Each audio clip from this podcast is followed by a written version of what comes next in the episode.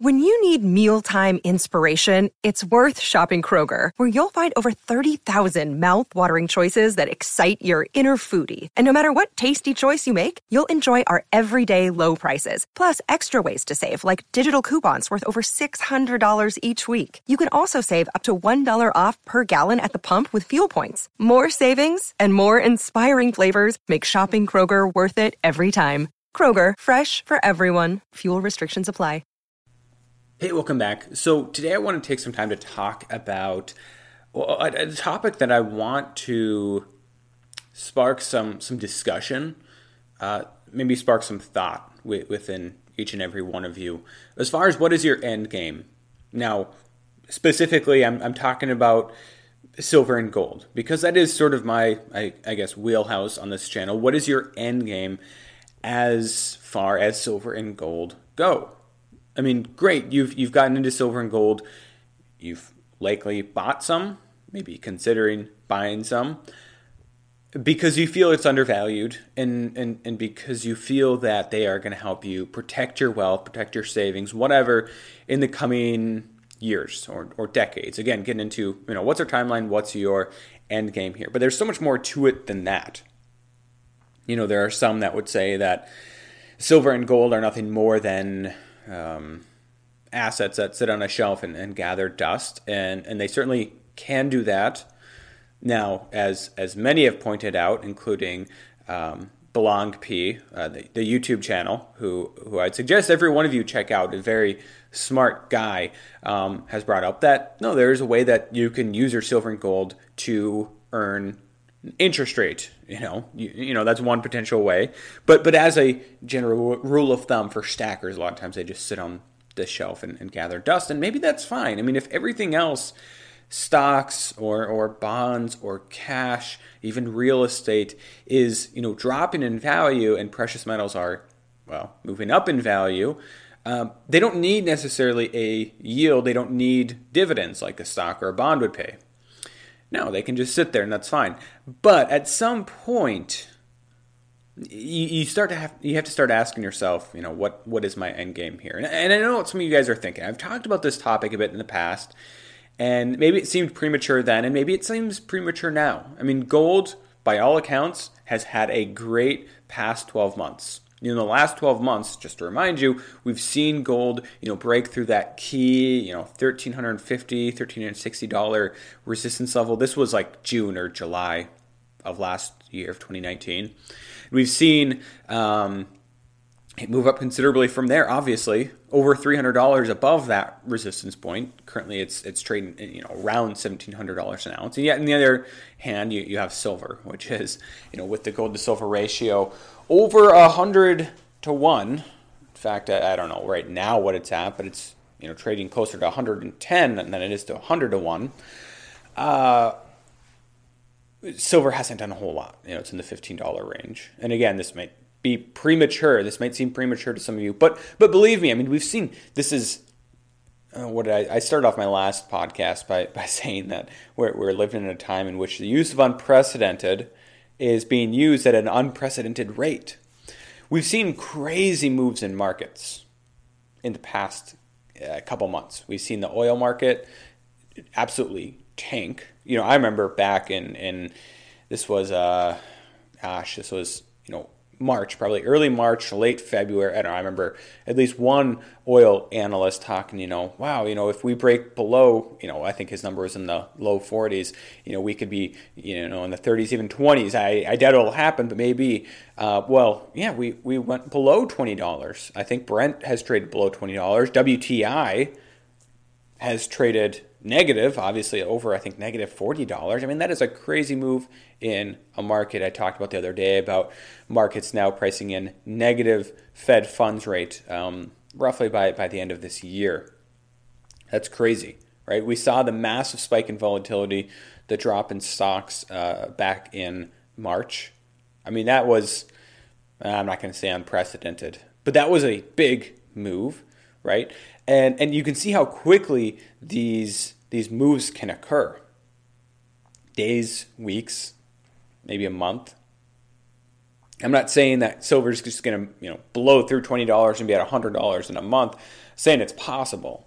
And I'm certainly saying that it can move to an unaffordable price, what you and I might consider unaffordable in terms of buying. There'd be plenty of people buying during the bull run. But for those of us that are used to it under $20 an ounce, it's going to look pretty unaffordable when it's at 30 or something.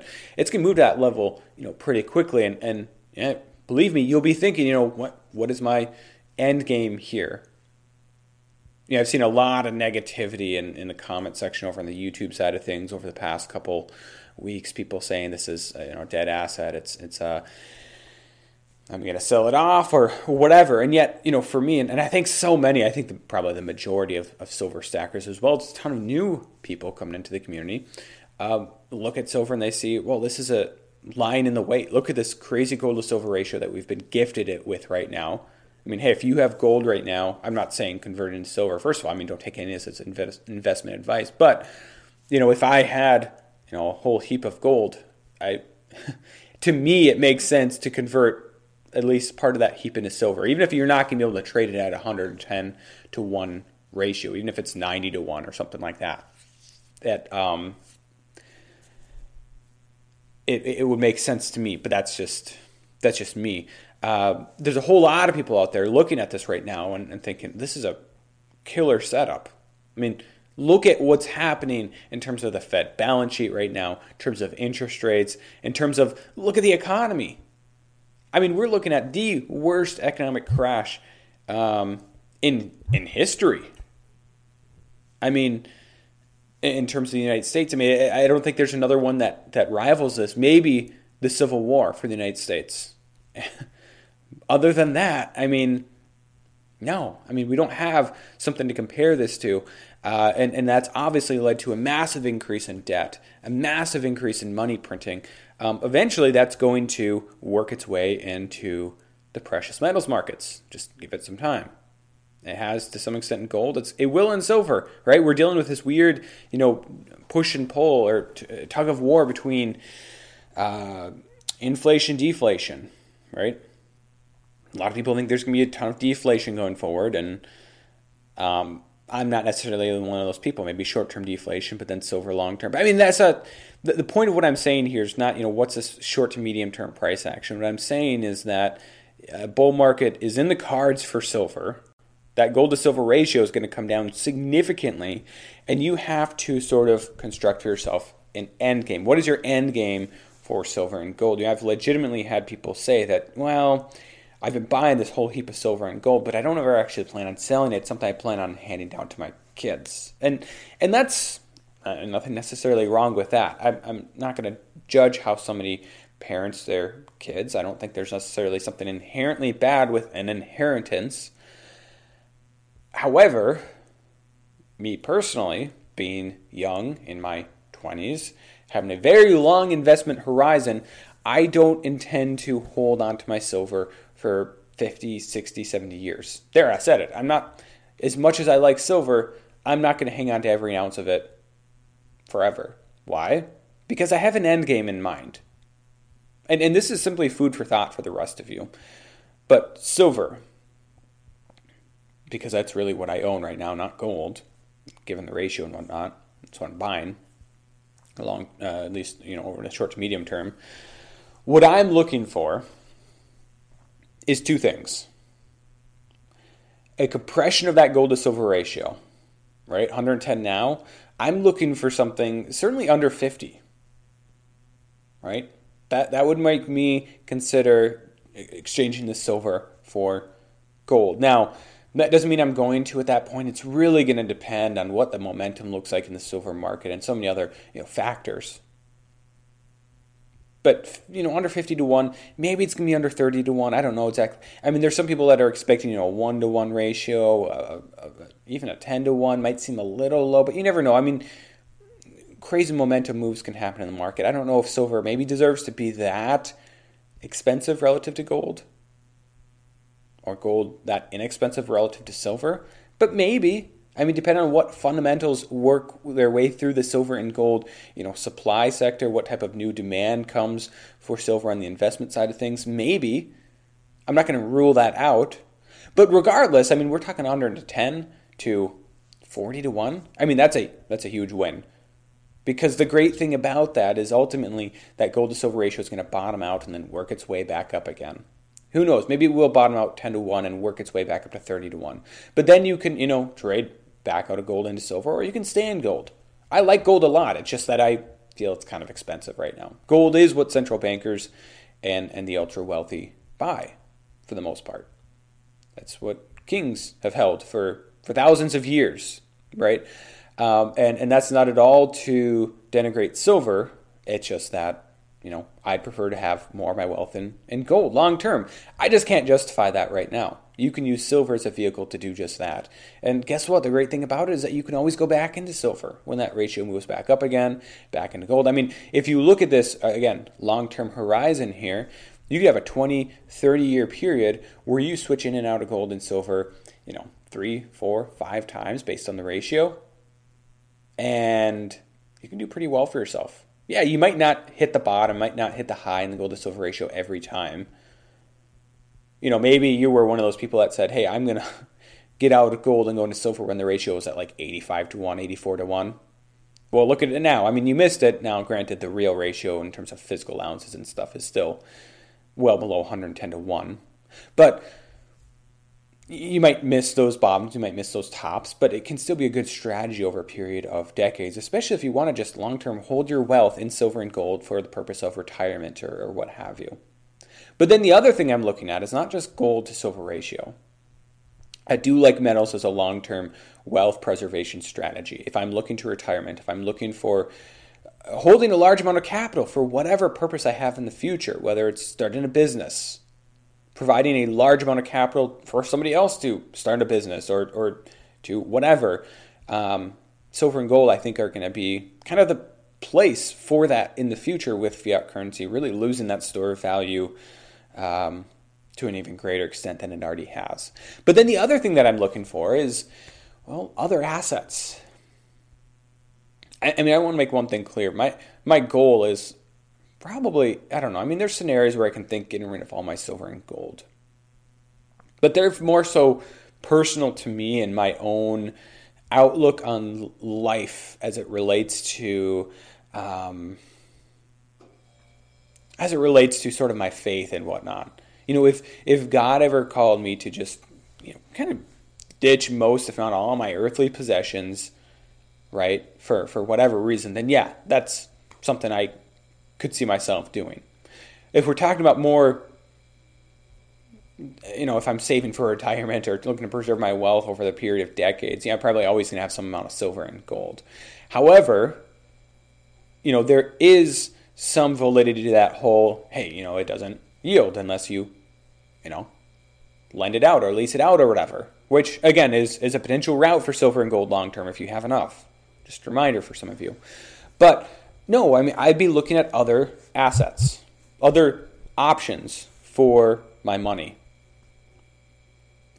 I mean, stocks would be like the classic example, right? Following a Dow to silver, Dow to gold ratio, S&P, whatever, There could be specific companies that you like, right? You could switch some of it into high yield, not debt, but high yield, high dividend stocks. You could... There's a ton of options in the stock market for where you could convert that long term. This is about, talking about creating an end game here. I reviewed a lot of this, I think, in the latter half of 2019, and I sort of stopped following, exactly what these ratios were along the way. But certainly there's a Dow to gold ratio that you should be watching, an S&P to gold ratio that you should be watching, and realize at some point maybe it's time to switch. Even if it seems like everything's just going wrong in the stock market, maybe it's not the worst idea in the world to sell some of those metals for stocks. Certainly, I think even in the March lows, we weren't at that point for either metals. Not even close. If the Fed is going to keep stocks elevated through the length of this recession or this depression, then I'm sorry. It just doesn't make sense for me to move from precious metals into those stocks. Because I see them as, the whole point of this is exchanging something that may be overvalued or finally, for the first time in a long time, realistically valued, I'm talking precious metals here, for something that could be potentially undervalued. And yet if central banks prop up stocks and equities for the next 10 years, even though the economy is just terrible, well, that's not value. That's not undervalued. That's just buying what the Fed is buying, and that's not really what I'm into, I guess. Not that I'm totally opposed to it. That's a totally legitimate strategy, but I'm looking long-term here in terms of investments. But there's other assets that you can trade it for. Bonds, government bonds are not looking great long-term, and I don't know. It's hard to evaluate this because it's always, for me, it's always with the backdrop of high inflation in the future. And that just destroys the value of anything denominated in fiat currency in terms of debt. Now, stocks, they'll follow that inflation in theory, but bonds, no, their value gets destroyed by that. Even a high-yield bond can get destroyed by inflation.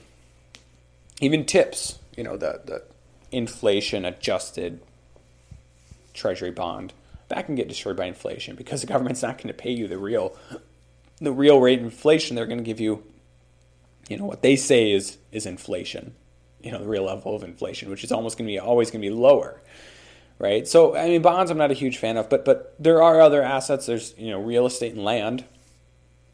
You can buy land and lease it to a farmer, right? Buy some land out somewhere where you think is going to be a good cropland or already is a good cropland. Buy it on the cheap when farmers are going bankrupt during a recession or whatever. There's a ton of options out there in terms of real estate, in terms of land, businesses, lending capital, whatever it is. Don't relegate yourself to just silver and gold necessarily. I'm not saying there's anything wrong with that. I guess what I'm saying is that long term, though, if you're buying silver every paycheck now, and you haven't for years, great. You probably have a pretty decent stack. However, long term, is that where you want to be until retirement? If you're in your 60s, maybe. There's nothing wrong with that. But if you're like me and you're in your 20s or your 30s or even 40s, there's probably going to be a period of time between now and retirement in which your silver is going to become crazy overvalued. There, I said it, like crazy move up, way more highly valued than it should be because of a mania, because of a scramble to get into physical assets. It's going to be hyperinflationary, it's going to be just momentum driven, is it going to be mania driven, is it going to be geopolitically driven? Maybe a combination of all of those. But I see that happening. Same thing goes for gold. And that's the time to maybe get rid of some of that because that period's going to come and then it's going to go. I don't think silver and gold are going to just drop back to where they were before. This is going to be like where in 2011 they just move way up. And then, in the case of silver, it's back in the teens when it's all said and done. No, I think it's going to find a new kind of plateau, a new normal. And that new normal, I think, is always going to be adjusted. And eventually, we're not going to be measuring it in dollar terms either, because then the new normal is always going to be increasing because the dollar is always going to be decreasing as inflation continues to rise. But it's going to find a new normal, and that new normal in terms of purchasing power is going to be far higher than it is right now. But there still will be that period of massive overvalued value that you may have missed out on, and you'll hold it for another 10 to 20. If you're fine with that, that's fine. Silver and gold are always going to be a great store of value, I think, for the length of any of our lifetimes. That's my thoughts on it. But if you can trade some of that silver for gold, certainly nothing wrong with that, especially if you can trade that gold back for silver a couple of years later, 10 years later, whatever. Right? And, if you want to diversify out of metals, granted, a lot of you guys already are diversified out of metals. I get that. But if you want to diversify some of those metals into something else, stocks, and real estate, land, businesses, private mortgage lending. There's a whole lot of different options that you can use that capital to earn you some money. That's just my thoughts on this, though. Everybody has a different viewpoint. There's people that have commented in the past that have a whole boatload of just silver. I don't even know if they have gold. Maybe some, but not a ton. And that's their retirement plan. And you know what? I think that's probably a better plan than a lot of people in this country. There's far too many people that are counting on specifically pensions and Social Security for retirement. I mean, people that I see 401ks and IRAs and accounts that are more so in your private name as being less risky. There's still counterparty risk, but less risky than something like Social Security or pensions, because if inflation hit, when inflation hits to a great extent and whatnot, you still have your stocks. Yes, oftentimes they're invested in bonds as well, but you still have your stocks and some other assets that hopefully will rise with that inflation, and you'll still have some value there. I don't know. I think it's going to get eaten away quite a bit, but you'll still have something there. Pensions and Social Security, you may still get paid, but it's not necessarily going to rise with inflation, and you're sort of at the mercy of your state, your county, your city, or the federal government in terms of their solvency, their ability to pay. Federal government likely will be able to pay. State, cities, counties, etc. may not be able to. But even if they do get a bailout from the federal government, it's going to be inflated. It's going to be in inflated dollars, and their cost of living adjustment is likely not to reflect the true rate of inflation. There's far too many people that go through their career not saving a penny for retirement. If you want to count maybe equity in their house, and that's it in terms of saving for retirement, maybe a rainy day fund, and they're just going to count in Social Security and pensions. That's, again, there's a lot of people that are just stocking away into precious metals that I think have a better plan than they do. Same thing goes for those that are maybe in 401ks or IRAs or their own stock or whatever savings investments for retirement. Better, but still there's counterparty risk, and I'm not so convinced that their value isn't going to get eaten away in coming market crashes, inflation, etc. So I don't want to step on any toes, I guess.